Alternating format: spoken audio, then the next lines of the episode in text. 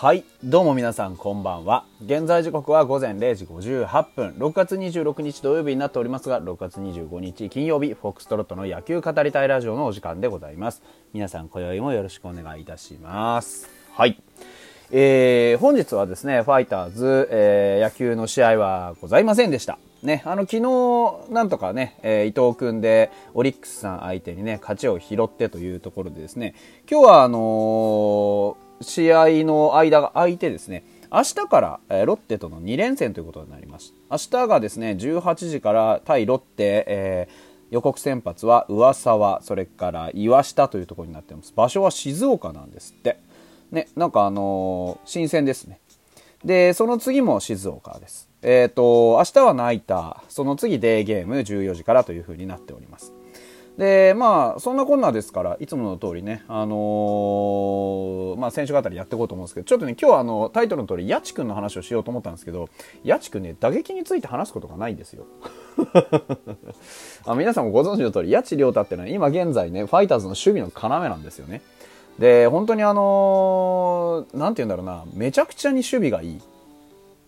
で、今ね、こう目立った、いわゆるこうファインプレーみたいなのもほとんどないじゃないですか。でもね、それがまたすごいんですよ。で、なんて言うんだろう、ファインプレーがないっていう言い方はとても失礼なんですけど、でもファインプレーがないことがファインプレーなんですよね。彼はすごく、まあないってことはないんですけど、でもなんか、こう、目立って活躍してるなって感じしないじゃないですか。でもやっぱり出てくるとすごく安心感がありますよね。うん、彼は本当にすごい男ですよ、マジで。で、今年いろんなところで実は、あの、守備固め、特に内野にね、出てきて、ファーストでも、えっと、13試合守ってるかな？昨日現在で。で、守備率1.00なんでエラーなし。で、2、セカンド。セカンドもね、8試合守ってます。ここもエラーなし。えー、サードも守ってます。サード19試合守ってます。エラーなし。で、ショート。ショートも10試合守ってます。エラーなしです。つまり、内野の全てをね、まあ、保守以外の全てを守っておいて、しかもエラーがない。こんなに頼りになる守備はいます？とんでもないんですよね。ただ、あの、バッティングに関してはお察しって感じです。それに関してはね。あのー、まあまあ仕方がないじゃないですか。あのー、バッティングはさほどもうそもそもね、来た時点で期待はされてないんですけど、でもね、あのー、そういう彼だから、1本打つってことにはめちゃくちゃ効果があるんですよね。で、今のところ実は今年はですね、えー、と、昨日時点でですね、打率2割でございます。打席はね、16打席。で、ヒットは3本というところですね。三振も3、得点は2。うん、まあ、あのー、まあ、まあ、まあでございますね。はい。で、1991年2月3日生まれの30歳でございます。177センチ82キロ。決してね、大柄な方ではございませんが、あの本当に堅実な守備というかね、あの仕事人だなという感じがします。えー、ドラフトは2012年の6位です。右投げ右打ちの、えー、B 型のバッターですね。えー、出身地は石川ということになってます。金沢西高から国学院大、ヤクルト、日本ハムというところでございます。で、ね、やっぱりこう、なんだろうな、まあ、同じね、出身のこう現役選手っていうのが今、ソフトバンクに泉というのがいますね。投手ね。で、あと同学年で現役の選手はですね、DNA の戸柱、それから西武の金子、あとソフトバンク高田といったところが同じね、えー、同学年の現役選手になる。まあ、割とね、各球団でそれなりのポジションにいるという。まあ、逆に言うと、八千君は割かし、こう、渋めの選手って感じですよね。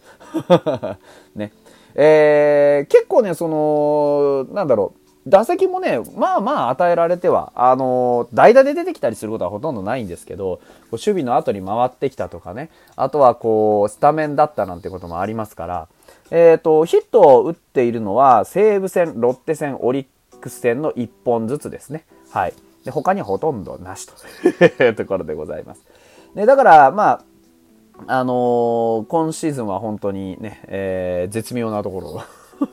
それでもね、あのー、昨年の9月、えっ、と、昇格した後ですね、あの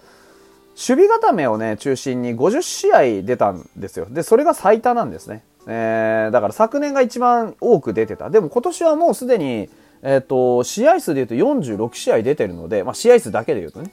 なので、まあ、あの、試合数はおそらく自己最多いくでしょう。で、もっと言うと60試合か70試合ぐらい多分出ると思う。で、今はね、バットで貢献できてないんですけど、その代わりにとにかくエラーなしの堅実、堅実、堅実な守備ですよね。で、そこが本当に素晴らしいという、ね、あの、去年も、えっと、ほとんど、去年もエラーがないんですよ。で、多分一昨年もエラーがないはず。去年はね、えっと、2020年は、セカンドで7試合出てエラーなし。えー、サードで、えー、23試合出てエラーなし。えー、ショートで16試合出てエラーなしです。素晴らしいな。で、あとですね、うんと、2019年も、えー、っと、1塁で1試合、それから2塁で5試合、3塁で10試合、ショートで8試合出てエラーなしです。素晴らしいね。素晴らしいですよ。つまりですね、どういうことかっていうと、彼は2013年にヤクルトで、まあね、あの一軍に出て、以降ですね、えー、2019、18年までヤクルトにいました。で、その時はすでにね、そもそも、あのー、守備もなかなかうまめの選手だったんですけど、2019年にファイターズに移籍してきてから、エラーを一つも犯しておりません。素晴らしい。素晴らしいですね。特にやはりあのー、我々とするとね、あのやっぱりまあ、ここ数年ずっと言われてますけれども内野手の守備力というところの問題それから、まあ、単純にね守備位置で言うとサード、ショート、セカンドといったところで常に人材難を抱えておりました。特にショートは守備の硬い選手がいてもバッティングがダメとかね、えー、サードは守備もバッティングもなかなかいまいちの選手が多いとかね、えー、セカンドはようやくナビロが出てきましたけどナビロも別に守備がめちゃくちゃうまいというタイプではないというところから考えるとですねやはり、あのー、どこを取っても守備固めっていうのは常にやはりあの必要としているでそんな中でこういうふうに八千君みたいな、まああのね、内野どこでも守れ、本当の意味で内野がどこでも守れますという状況。だからサブポジションなんて話じゃないんですよ。すべてがメインポジションのクオリティで守ることができるというところですよね。これはまあ10試合、20試合ね、出ていればまた違うのかもしれない。ね、100試合ぐらい出て、初めてね、こう守ったって言えるんだなっていう人もいるかもしれないですけど、守備固めっていう、まあ本当に一つもエラー、一つのエラーもね、許されないような、そういうところで、えー、彼は戦ってるわけですから、そういう意味では本当に守備固めとして、これほどね、我々のこう安心できる、えー、クオリティを保ってくれる選手っていうのは今本当にうちでは貴重ですよね。だから、飯山雄二枠ですよ。本当に。うん、飯山さんがいなくなってからね、内野の守備をどういう風に固めていくのかね、試合終盤のここぞっていうところで、で、そこには八千がいるんだと思えるっていうのが、やはりうちのチームにとっては今すごくでかいことなんじゃないかなと思います。ですから若い選手でね、まあ、ナビルの代わりに出てきたりとか、高浜の代わりに出てきたり、今は野村の代わりが多いですよね。サードで野村が、あの、試合終盤になると、まあ、打席回ってこないタイミング、回ってこなさそうなタイミングで交代ということで、八千君が入るというのが多いです。で、あとはショートね。うん、やはりショートは、こう、まあ、石井和成の打撃がいまいちっていうのもありまして、で、守備もね、その石井和成も、やはりこう、守れるけれども、めちゃくちゃうまいというわけではないと。やはり守備固めがいると心強いという状況ですから、まあ、そうやって考えると本当にね、素晴らしい、えー、選手を我々はね、いただいたなというふうに思います。えっ、ー、と、まあ、本当に打撃成績ではあまりに見る見るものがちょっとなくてですね、実は。